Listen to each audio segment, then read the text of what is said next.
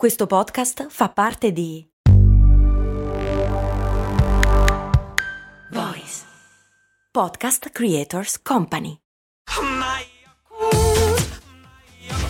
Se a volte ti senti così, ti serve la formula dell'equilibrio. Yakult Balance, 20 miliardi di probiotici LCS più la vitamina D per ossa e muscoli.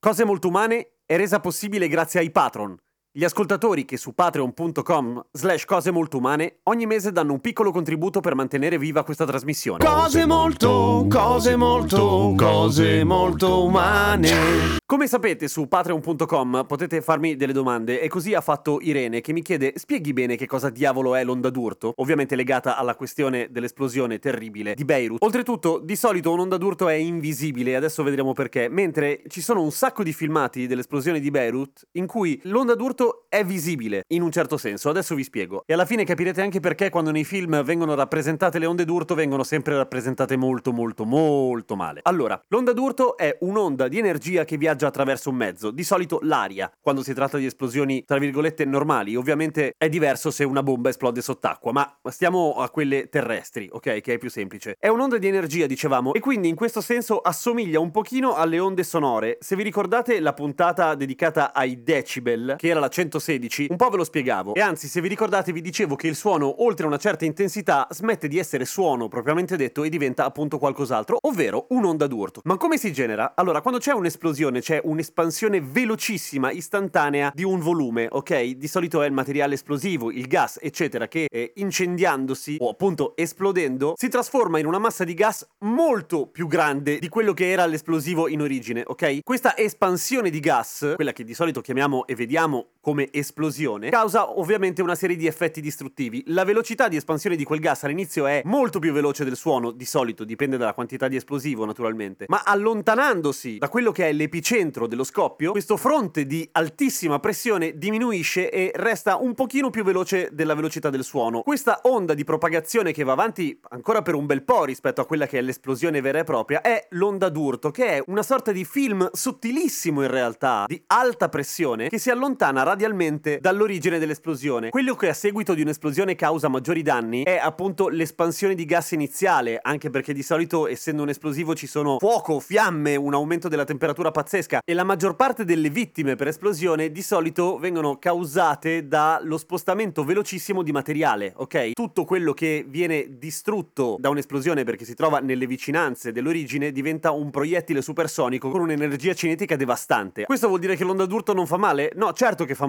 fa malissimo, anzi è un aumento di pressione, come dicevamo, è un'onda energetica che attraversa il vostro corpo, magari non sempre causa danni visibili in superficie, ahimè può causare una serie di danni interni piuttosto gravi, così come agli oggetti causa danni strutturali. Perché dicevo che nei video dell'esplosione di Beirut è visibile? Allora, ne avrete visti mille, avete in mente quella sorta di bolla bianca gigantesca che va oltre l'esplosione di fuoco? Non è quella l'onda d'urto in realtà, o meglio, inizialmente sì, però in realtà si vede perché ci sono dentro gas con condensa, eccetera, ma viene immediatamente superata quella bolla bianca dalla reale onda d'urto. Dove si vede? Se guardate in particolare il video ripreso dalla barca, e se cercate Beirut, esplosione mare oppure barca lo trovate subito, fate caso non tanto all'esplosione in sé del deposito, ma guardate il pelo dell'acqua. A un certo punto, prima eh, che si senta il botto in camera e che quindi il cameraman, chi sta facendo la ripresa, si giri e perda completamente l'obiettivo, e si vede rapidissimamente sul pelo dell'acqua l'increspatura avvicinarsi dalla costa verso la barca, ok?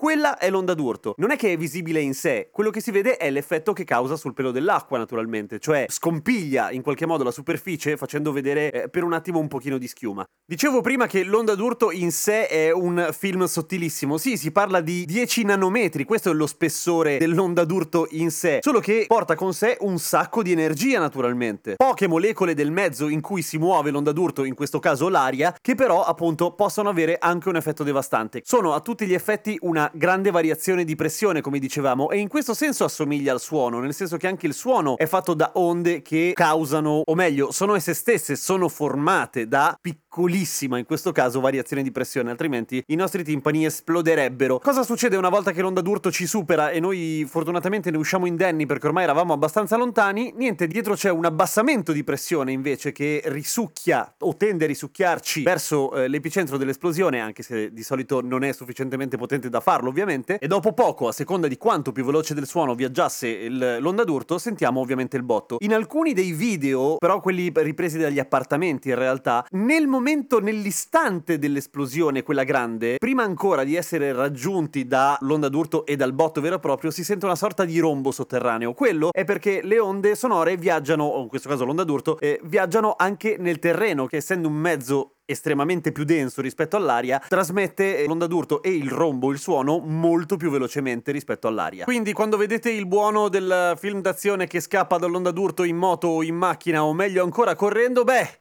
Adesso sapete che è una grandissima cazzata. A meno che non abbia una moto supersonica. Grazie Irene per la domanda, spero di averti risposto. Ci sentiamo domani con cose molto umane. Iscrivetevi a patreon.com slash cose molto umane e supportate la trasmissione. Un saluto a tutti da parte di Giampiero Kesten.